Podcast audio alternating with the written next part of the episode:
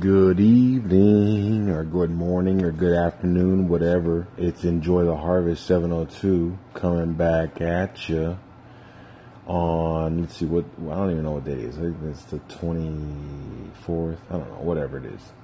Um, but I transferred, like I said, everything in different pots, and I, and, and, and guess what, guys? And, and guess what? I got two females. So if you've never grown before, if you've never pheno hunt before, I popped five seeds. Okay, I didn't know if they were female or male, and I grew them out, and now they just showed me that two of them are females. So I am very excited, and uh, yeah, I'll keep you updated. But that's really what I want to tell you. I got some ladies in the house. All right. Ladies. All right. I love y'all. Big hug. Peace.